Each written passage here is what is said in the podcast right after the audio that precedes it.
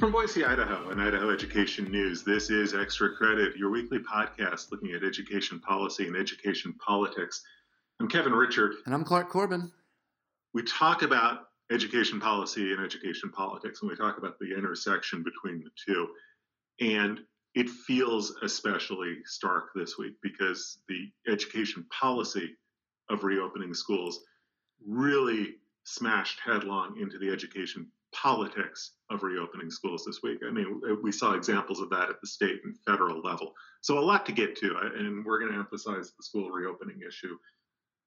Clark, I'm going to start, have you start because you are our lead person, have been our lead person on the school reopening committee and the school reopening debate. And you covered uh, Governor Little's uh, presser on Thursday. So get us caught up on what you've heard this week and where we are right now. Yeah, this is um, this was a big story coming together this week after I think about four weeks of anticipation. Governor Little earlier in the summer and the State Board of Education had convened a working group. It was a public school reopening committee with some legislators on there, some school administrators, a couple of parents, at least one uh, public health official. And for the last four weeks or so, they've been working to develop some guidelines. And all this is is guidelines. These aren't mandates, these aren't requirements. Uh, but what it is is some guidelines intended to help local school officials, such as your board of trustees and your superintendent, develop the local reopening plans. Uh, none of that has changed in terms of the guiding philosophy. Uh, the case is still that your local school district uh, will come up with local plans for reopening in the fall. But now, uh, on Thursday of this week, the State Board of Education voted unanimously to adopt and then Governor Brad Little presented uh, this 32 page guideline um, about some frameworks for decision making around the opening of public schools in the fall. And one thing I thought that was, well, there were a lot of things that I thought were really interesting, and we'll get into those piece by piece. But this was non binding guidance, but it very much took the expectation that schools will open in the fall. Governor Little said that at several points. The expectation is that schools will open safely for in-person instruction at the end of the summer. Uh, on the first page no of the report, it says preference. that. The state board is making no secret of its preference. Superintendent Ybarra, same thing. Yeah, absolutely. And so this is very much the guidelines are out there. You can take these and use these. But at the highest levels of state government, and as we will soon talk about the highest levels of federal government, the message is not just we would like to be open or we hope to be open, but we are expecting you to open. And to me, that was really interesting, and that sets up the politics of this. If you want to get into the what's in the plan just a little bit, we can get into maybe what's in the K-12 plan and and interestingly, what's not in the K-12 plan. Really, what it does, um, and it's a work in progress.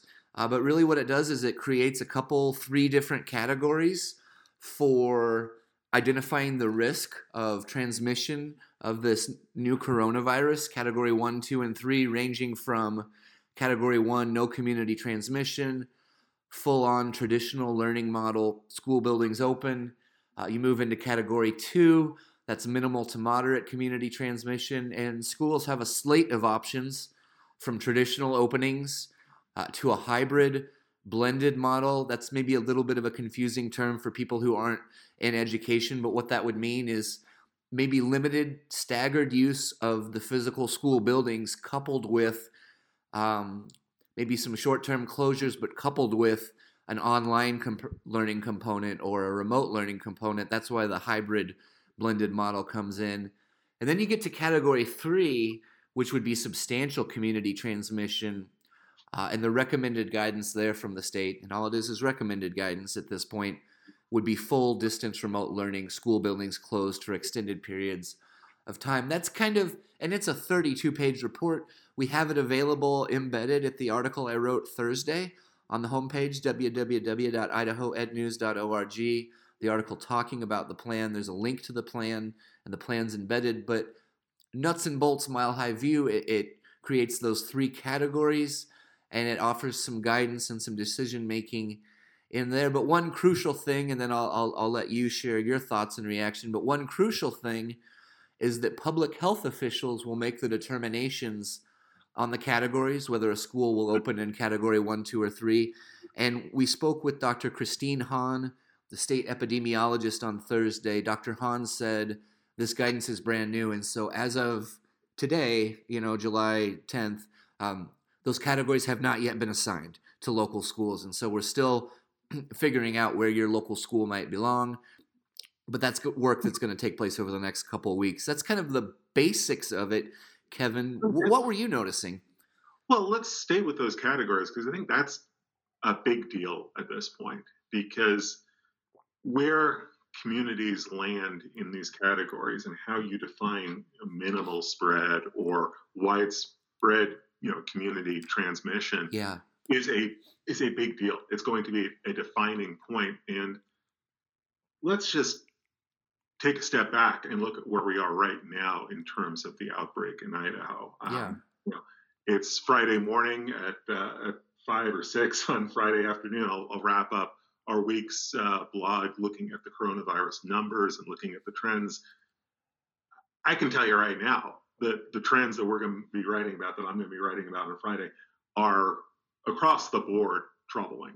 I mean, you know, there isn't a metric that I see right now where I where I would point to and say, well, a glimmer of hope is da da da da. da. There there is there is very widespread uh, transmission across the state. Ada County is going to have another weekly high in, in new cases. Canyon County is going to have another weekly high. Kootenai County is going to have another weekly high. Well, those are three very large counties, so do the math. The state is going to have another one week spike in new coronavirus cases. Hospitalization rates are going up a little bit. Deaths are, are increasing. They are not increasing as rapidly as the case numbers, but the health officials have been saying deaths are a lagging indicator that might not happen for several weeks, but might yet happen. So yeah, there's very little in the state's numbers right now that are encouraging in terms of the idea of reopening schools. So that the timing of this uh, of these guidelines coming out and coming with this expectation from the governor is very interesting. It, it's you know you have to come out with these guidelines in, in early July. I mean we're only a few weeks away from the start of the school year but in terms of the backdrop, in terms of what's going on with, with Idaho's coronavirus cases, the, the timing for putting out school reopening guidelines could hardly be worse because, you know, we're at a pretty uh, concerning time in terms of the coronavirus outbreak in, in the state. Yeah, I think that that's absolutely fair. Um, I attended the Governor Little's press conference at the state capitol building on Thursday. I believe you watched it remotely and that was that was kind of what you just talked about was sort of the lead uh, the opening paragraph that i put on my story about reopening was coming on the heels of a record number of single day new cases the governor has come out with this expectation and there was a long moment during the press conference where i tried to ask the governor yes yes. You have you, you know you've come out and set a very clear expectation at this point in ada county where we live would it be safe for schools to go back on Monday? Coming up on Monday, would it be safe to go back and reopen for students and for staff members, keeping in mind there might be some older staff members or some staff members with a higher risk profile? And the and and it was a little bit of a difficult exchange. The governor, I don't think, liked the question. He said, "Listen, we could deal with hypotheticals all day long, but school doesn't open on Monday, and so we have time." And at the end of the day, the way that he left it was, and this is Governor Little speaking, he said, I don't want the message to be that we're not opening. Um, and, and, and yeah, and I listened to that, and, and I thought it was a, an excellent question, and you know, his, his answer was was fairly uh, was fairly vague. I Yeah. mean, you know, he, he- this is not that hypothetical. I mean, I think uh, to me, the middle of August seems hypothetical. Probably want a little bit of a, a roadmap at this point of, you know, when will it be safe? When will it be prudent within these guidelines to be reopening school? What? How many cases are too many? How much Yeah. spread is too much? That's not a hypothetical question. That's a real question, or it will be a real question in six weeks. I was trying to find out the baseline. Where are we at today? How much is too much? I think that is a question that is on parents' minds. It's on the minds of educators. Uh, you know, that's not a hypothetical question. That is that is the question, really. when, when you get down to, to reopening schools. I mean, and you know, I wonder about the mood. You know, I you know we were talking about it before we we clicked on the, the microphone. Yeah. Um, one of my side gigs here is uh, doing a weekly segment with uh, Idaho News Six with Michelle Edmonds, and we've been talking about the reopening plans uh, for weeks, and we've been taking comments in real time from from viewers. And this is not scientific. This is anecdotal to the max. These are people who are tuned in to watch us at 11 o'clock on Tuesday morning, who care about education and are trying to get their heads wrapped around uh, reopening issues. So this is not a scientific sample, but Michelle and I both picked up on it that the comments this week, the tide is different. You know, the comments were, "I'm keeping my kid home. I'm going to homeschool. I'm going to do virtual. I'm not ready to send my my child to school." And it just it feels different right now and we don't know what that's going to look like in in August. That is a hypothetical. What will happen in August? What you know, will how many parents will send their kids? What will kindergarten registration look like? We, we don't have those answers yet. Right. But it feels different at this point. Yeah, I, I, I think that that's I think that that's interesting. Um, I, I think that's an interesting perspective, like you said, not scientific, uh, but it's something. Uh, and, and those feelings are certainly out there. And we do know that a lot of school administrators, and we know this from surveys we covered earlier in the summer, but we know a lot of school administrators and a lot of parents hope that we can return to more of a traditional setting in the fall. They would like that. They think that's best for kids. They think that, uh, well, quite honestly, there were some very real concerns uh, about the quality and uniformity of the distance and remote learning that took place in the spring you know, maybe we were able to learn from some of those mistakes. Maybe we're able to gear up a little bit more uh, for that possibility this fall. And, and so I know that a lot of people are hoping to go back in the fall. Mm-hmm. I know mm-hmm. the governor's expectation is that we'll go back in the fall. Um, but I think it's real that we are seeing uh, some concern out there and some questions out there. The other thing about this reopening plan, there's a number of things, Kevin, as we've talked about, that this reopening plan doesn't even address. And some of these are like bigger, high level obstacles that are giving school administrators a hard time. One of them is this issue of civil liability. And it's mm-hmm. not unique to schools, but it's a problem that schools are facing. And the idea is uh, well, what school administrators have told us is that their insurance carriers have said if someone contracts, if someone gets sick with the coronavirus and catches it at a school and sues the school, the insurance carriers aren't aren't going to cover the costs. Mm-hmm. And this is a major issue. The school reopening plan doesn't address it at all. In fact, the school reopening plan has a disclaimer saying this is not intended to provide legal guidance. This is not a legal document.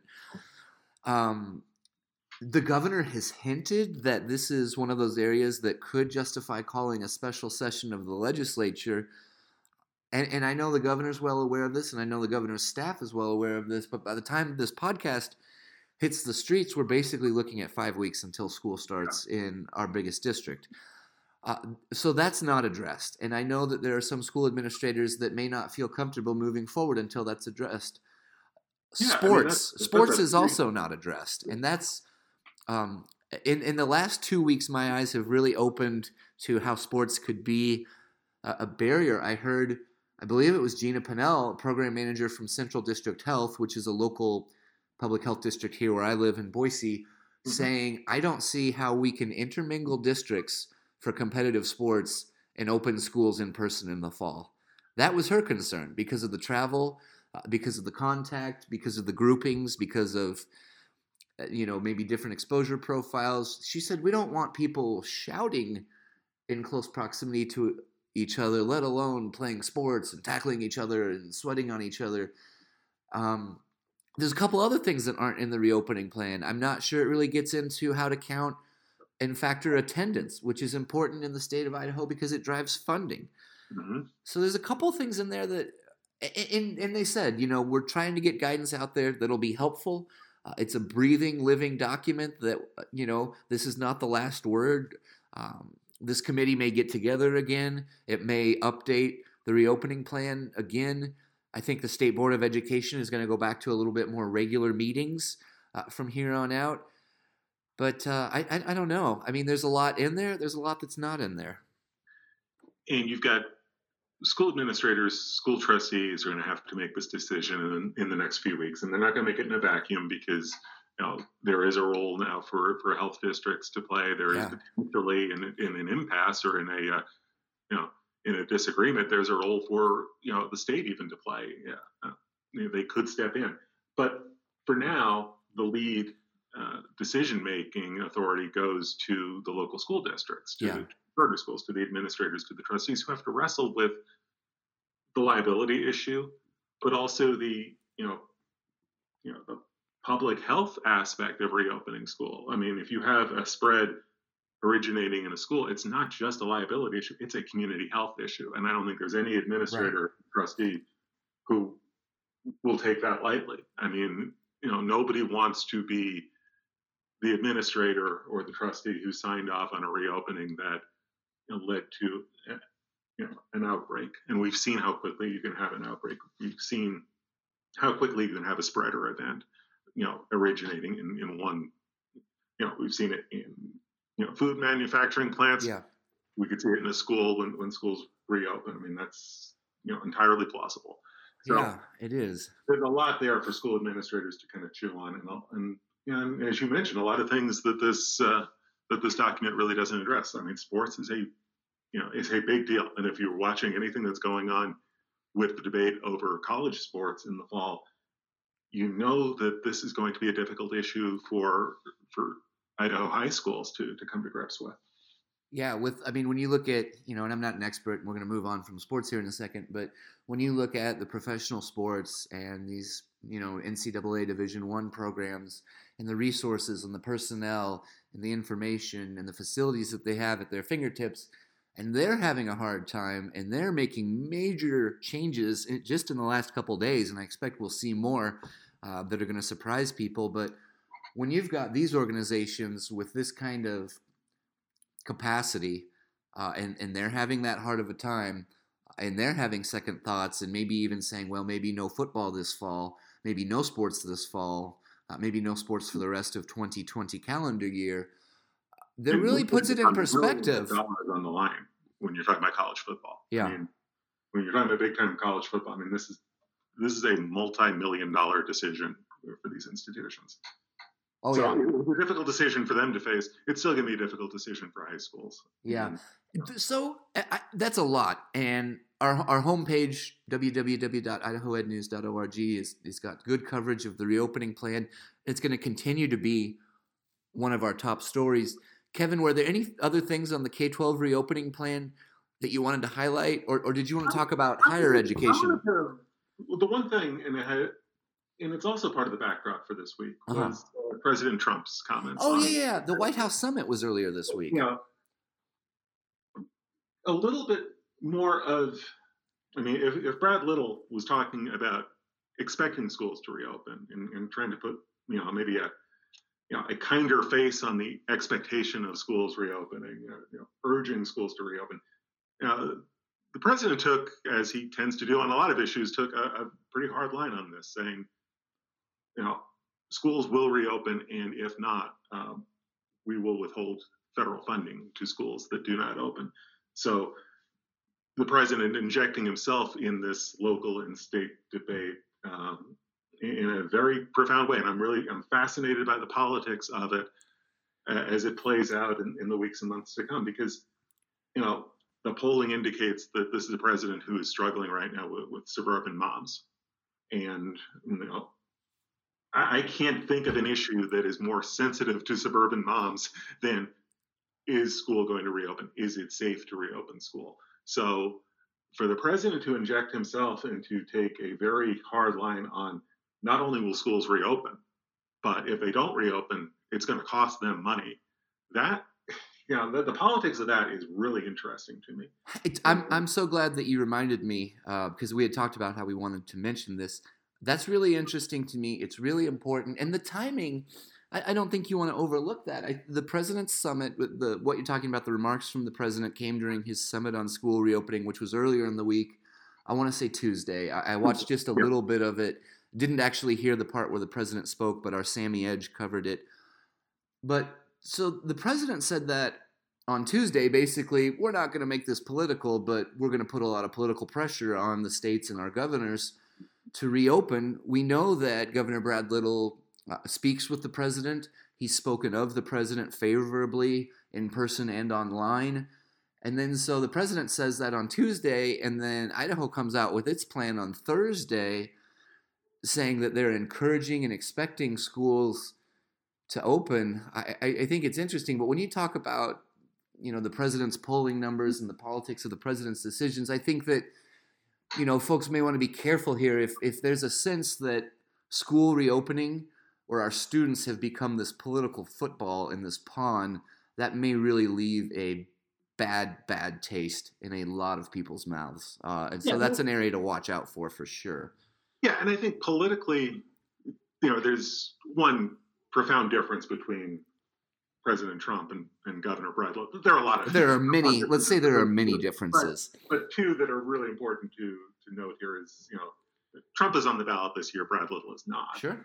Um, and and secondly, I think I think President Trump has tried to normalize coronavirus and, and tried to convey the idea that it's under control. You know, death rates are dropping, or you know, de- you know, death rate is slowing down. We've got this thing under control politically he has tried to pivot away from talking about coronavirus and talking more about uh, about social issues and, and, trying to make this into a campaign on you know on hot button cultural issues.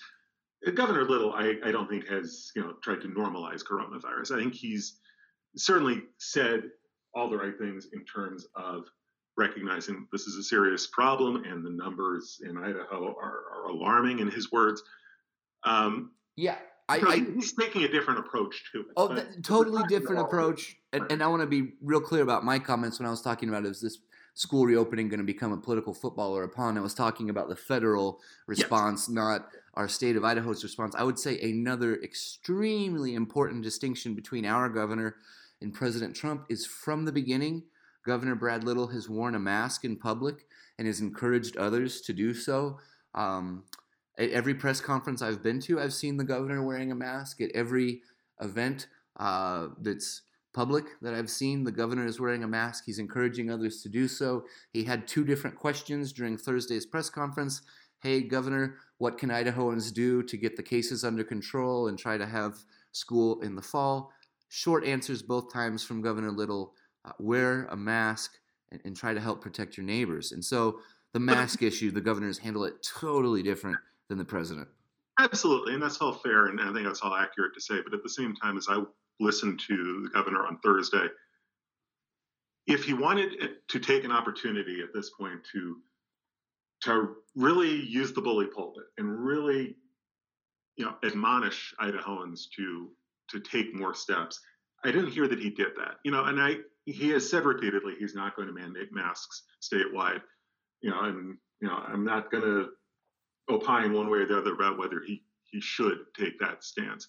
But at no point really did I hear him draw the bright line connection between if you want schools to reopen, Idahoans, you need to do this. You, you need to really look yourselves in the mirror and say, we've got to do better here. And, you know, really kind of, you know, use the bully pulpit, as I say, and really encourage and really admonish and, and, you know really you know do a call to action i didn't quite hear that and it's one thing when you know he's asked well what would you say to people about wearing a mask and he says wear a mask um, you know I, I felt like he could have yeah. and should have debatably should have come out with a more strong message of you know here's my reopening plan for schools i expect schools to reopen but we got work to do here guys yeah, and I, I think absolutely, I think that that could have happened, and I think you can make this connection. But I mean, what if masks were available in your school's colors and it was, you know, help bring football back, mask up? What if it was, uh, you know, wear a mask, help public schools come back in the fall, wear a mask with the color scheme of of your local school? I mean, people could make this connection and, and and sort of make it a campaign and take some pride in it. And okay, here's a connection, and there's some personal responsibility involved. And um, I, I, don't know. It's like when you drive by a restaurant that's closed, and the little marquee says, you know, we're doing our part. We hope to be back soon. I, I think if you really made the connection and give folks an opportunity and said this, then this. Here's where the public comes involved. And if you put inject some pride into it, whether it's your favorite sports team or your school or you know something that you believe in or are passionate about, um, I don't know, but you know where we live in Boise, masks are mandated, and uh, I'm seeing them more and more. And I wear a mask. I wear a mask at the state house. I wear a mask when I go to the grocery store. I wore a mask in our office the other day when I visited, um, and I'm seeing it more and more. But yeah, I think that there would be an opportunity to maybe uh, have it be an organized campaign and inject some pride and say, "Hey, I'm doing this for a reason, and let's get on board." Um, so that possibility seems like it's there at least. Yeah, and you know, again, I mean, I, I, get that Governor Little is in a political bind here. I mean, he's been criticized uh, on all sides for his response to this, and there was going to be criticism no matter which way he came down. I mean, this is oh yeah, with such a complicated issue, and now it's such an emotional issue that there's going to be going to be heat coming down no matter which uh, which way you know he, no matter which approach he took. So I, I get all of that. Uh, but you know, I think we're also at kind of a, a, pivotal point where you know the numbers are up, and I think with that, I think the concern is high, heightened. And you know, I, am going back to. I mean, there's a lot of things in my mind, but one of the things that's on my mind is uh, a tweet that I saw earlier this week from uh, from Dr. Dr. David Pate. He's the retired CEO of the St. Luke's Hospital System, and I and I believe he's on uh, one of the governor's task forces on on coronavirus. I believe that's correct. Who tweeted, uh, "I am staying home more right now than I did in March and April because I think the risk is higher in, in Boise now than it was in March and April." So I, I this is a doctor. This is a retired hospital CEO. If if anybody knows what uh, what they're talking about about this outbreak, it'd be somebody like David Pate. Well, that's exactly right, and, and really gets home. And I think that that speaks for a lot of people who are like, "Where are we? Where are we going?" Well, I, if we're talking about reopening schools, what does it really take to get us there? I think that's exactly right. That's a good point about what Dr. Pate said. But then one of our colleagues uh, at KTVB Channel Seven, I believe it was during the press conference, asked our state epidemiologist, Dr. Christine Hahn, basically read the, the tweet from Dr. Pate to uh, the state epidemiologist and said, "Do you agree with Dr. Pate that it's it's more dangerous or as dangerous as it's ever been?" And she said yes. And so that's you know that's two experts right there um, who have devoted you know their lives and careers to these types of things, saying, uh, you know, there's a real cause for concern. It may, it may, be more dangerous now than it than it was back in March and April. Um, Dr. Pate, for his part and for his family's part, is taking additional precautions. And uh, yeah, and so I mean, I, I look to things like that. I look to things like former Republican gubernatorial candidate Tommy Ahlquist, obviously the retired um, emergency room doctor, I believe, and some of the things yep. that he's said. So yeah, um, it's it's it's it's it's been an interesting week, I guess, is yeah no, where I want to leave you with that. No, and you know, obviously, you know, you know, we hope the next time, next week when we're doing a podcast, you know, there'll be something in the numbers that we can point to to say, well, there's there is a, there is a glimmer of hope out there. Uh, there is something encouraging in terms of what's happening with the coronavirus and how that uh, might intersect with reopening K-12 and how it might intersect with reopening higher ed. But at this point, you know, the, the numbers are what they are, and we continue to report on those numbers. And, you know, comments about why do we write about coronavirus case numbers or an education website. Well, this is why. You know, we've got to be, you know, we've got to be on top of these numbers too because they affect what's going to happen with uh, with school reopening and, and you know, you know, education policy going forward. So, yeah, we got a lot to get to on this whole school reopening issue, but in education, it feels like this is the issue of the day. Even though we've got a lot of other issues to kind of touch on here quickly. Yeah, been a full week. Yeah, um, absolutely. And, and, folks can continue to watch the homepage, www.idahoednews.org. As you mentioned, uh, by the end of the day, Friday, really by the end of the, by early evening, you're going to have the trend story up with the latest numbers. So that'll be new. Uh, folks can look for that, and we'll continue to cover school reopening, a situation with the virus, um, local plans, and so forth going forward. But uh, I guess maybe we move into the lightning round because, like you said, that was not the only story this week. That wasn't even the only big story this week in terms of education news. yeah, it wasn't only the it wasn't even the big issue that the state board of education took up. Yeah, As we listened to it on Thursday morning. Uh, the first order of business was to sign off on a the first phase of a plan to ramp up digital higher education in, in the state. And I wrote about this uh, for my piece on Thursday. It was what I was listening for in the state board meeting on Thursday morning as we kind of did a little divide and conquer with the board. This is a big deal, and in any other week, it would be a really big story.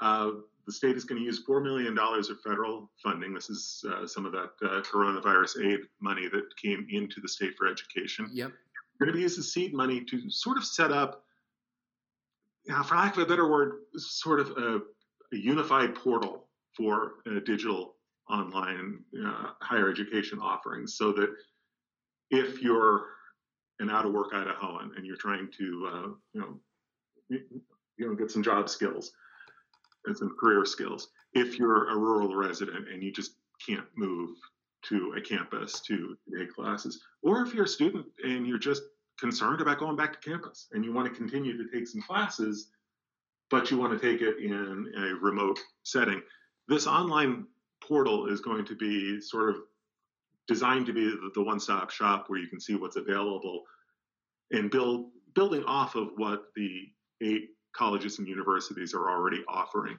in terms of online. This is really happening very quickly. Yeah. And something that sort of unfolded in response to the coronavirus outbreak, in response to the availability of some federal funds. Um, you know, the higher education system did kind of an inventory of what's already available in terms of uh, digital platforms, um, digital degrees, digital certificates. Cynthia Pemberton, the president of Lewis Clark State College, took the lead on that. And she said, even she was surprised. She was like, wow, we've really got it going on here. There are about 200 certificates and degrees that you can get online. But the challenge is figuring out how to access it all, uh, you know, figuring out what's there and, and how to do this. So this whole idea of this online platform, this online marketplace, is to try to make it a little bit more uh, accessible, a little bit more simple and straightforward for for users, so that people can get a certificate or get a degree uh, quickly and cheaply. Yeah. And you know, a lot still to sort out. And that was kind of my my takeaway as I wrote about it on Thursday. And you know, you, you were listening to Clark. So many unanswered questions about how this thing is going to work. I mean, what is this going to look like? You know, what are the what's the price point going to be? Who runs this thing exactly? And you know, and, really, what happens in terms of student behavior? Um, Kurt Liebich made the point that you know, in the business world, we'd probably do some market research. Uh, you know, we've looked at this issue before at the state level. I mean, we had Governor Otter's higher ed task force talk about this at length in 2017. You know, long before we had coronavirus to, to even you know, dream about or have bad dreams about. Now with coronavirus, it's taken on a whole different uh, level of you know sense of urgency.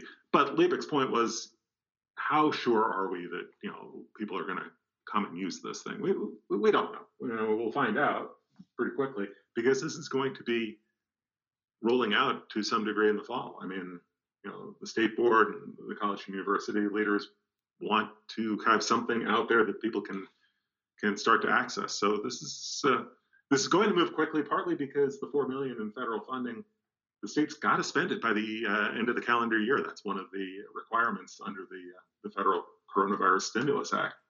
We're giving you this money, states. You've got to spend it. You can just sit on it. So again, moving very quickly, and it's been kind of a little bit under our radar, but uh, something that uh, I wanted to kind of, you know, bring to your attention with a, with a story on Thursday, and something we'll follow a lot more closely in the week and months ahead. all yeah, all these changes, um, you know, that have certainly been brought on by the the pandemic. I mean, they're significant though, and I think that we'll look back and and, and only with the benefit of hindsight will we be able to appreciate how much changed. But you know, blended hybrid models at K twelve, moving online at higher ed, you know, moving online only.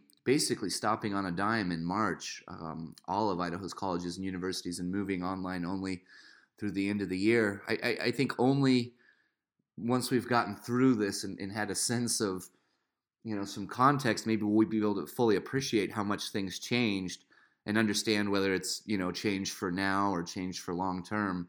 Uh, but these are significant decisions playing out very very quickly, involving a lot of money, involving a lot of people, and and so we're trying our best just to sort of keep tabs on on what's happening. And another story from this week I want to get to quick before we wrap it up. Yep. Speaking of a lot of money, the Reclaim Idaho initiative, the latest on the initiative and the lawsuit surrounding the initiative, uh, circuit court panel on Thursday yep. ruled in favor of Reclaim Idaho and said uh, Reclaim Idaho should be able to uh, begin its process of gathering online signatures uh, in this 48 day window that uh, federal district judge ordered uh, late last month. So, a victory for Reclaim Idaho in the Circuit Court of Appeals saying we're giving the green light to resume signature gathering to begin this online phase of signature gathering in, in light of the pandemic. But the state is uh, still going to appeal this. Uh, right. The state wants to appeal and try to stay on uh, the judge's order allowing the online signature gathering. And the next stop for that would be to go to the U.S. Supreme Court to try to get the U.S. Supreme Court to issue a stay. So this is not over in court by any means. And the court still has to deal with appeal. And that will come up in the next few weeks. So a lot going on with Reclaim Idaho. Yeah, a lot going on there. It does look like you said though that they are going to try to move ahead with their online signature gathering effort. They're as planning to do next week. Yeah. Uh, on Thursday, Reclaim Idaho said they're ready to start doing this the first part of next week. So they're going to go forward while the state, I'm sure, is going to continue its uh, its legal appeal. Uh, Governor Little on Thursday said that he plans to take this uh, to the Supreme Court. Yeah. Uh, another story that you've been tracking is legal costs, uh, which just keep mounting and aren't slowing down despite the pandemic and despite the uh, state budget holdbacks and cuts that we've been looking at. Uh, you had the latest on the expenses uh, in Superintendent Ybarra's lawsuit, edging up towards two hundred thousand. What was the what was the latest figure that you were looking at? About two hundred and twenty thousand was what taxpayers pay for outside counsel in this case. Between what David Leroy made to represent Sherri Ybarra, that came to about seventy-seven thousand dollars. And as we previously reported, uh, the legislature's attorneys, uh, law firm of Holland and Hart in Boise, received about 142,000. So that's we can now kind of put a bow on that in terms of what the legal costs are because uh, the state board was represented in house uh, through the attorney general's office. But uh, now you know, 220,000. Yeah, absolutely. We'll continue to follow that. We'll continue uh, to follow the reopening guidelines, both at K 12 and higher education. We do expect we will get more information in the coming days and weeks, and it could very well change. Uh, and I know what that must be like uh, for parents as well for educators out in the field. Um, but it, it, nevertheless, that's that's the situation that we're in, where it is changing, and where what we think we know one day um, is very different a week or two later. Uh, we'll continue to follow that. We will, at this point, we know we'll be back next week with another new edition of the Extra Credit Podcast. Kevin and I both will be here next week. We'll have another new show uh, next week, but uh, a lot to get into. And, you know, if a special session of the legislature does come together, we'll let you know. We'll let you know the reasons it's called. And I think that's one of the things holding it up is, you know, you're not just going to bring everybody back to Boise and have it be a free for all. And maybe that's what it would be regardless. I think there'd be an element of that. You just want to have a, a concise, right. you know, disciplined set to focus on the liability issue. 105 legislators in town. There's going to be some. Uh, you know, they're going to have opinions. Yeah, it would. It would be a a very special session uh, as far as I'm concerned. Uh, but anyways, uh, that's a lot. There's a lot going on. Always appreciate. I know this ran a bit long today. Always appreciate um, you spending time with us and, and, and, seeking us out. Whether you're checking out the homepage at www.idahoednews.org or giving us a follow at idahoednews on Twitter or listening here on the podcast, we really appreciate it. I know we have a lot of fun breaking down this very complicated intersection of education politics and education policy. Uh, but it means a lot, and I'm Clark. I'm Kevin. Stay safe and have a good week.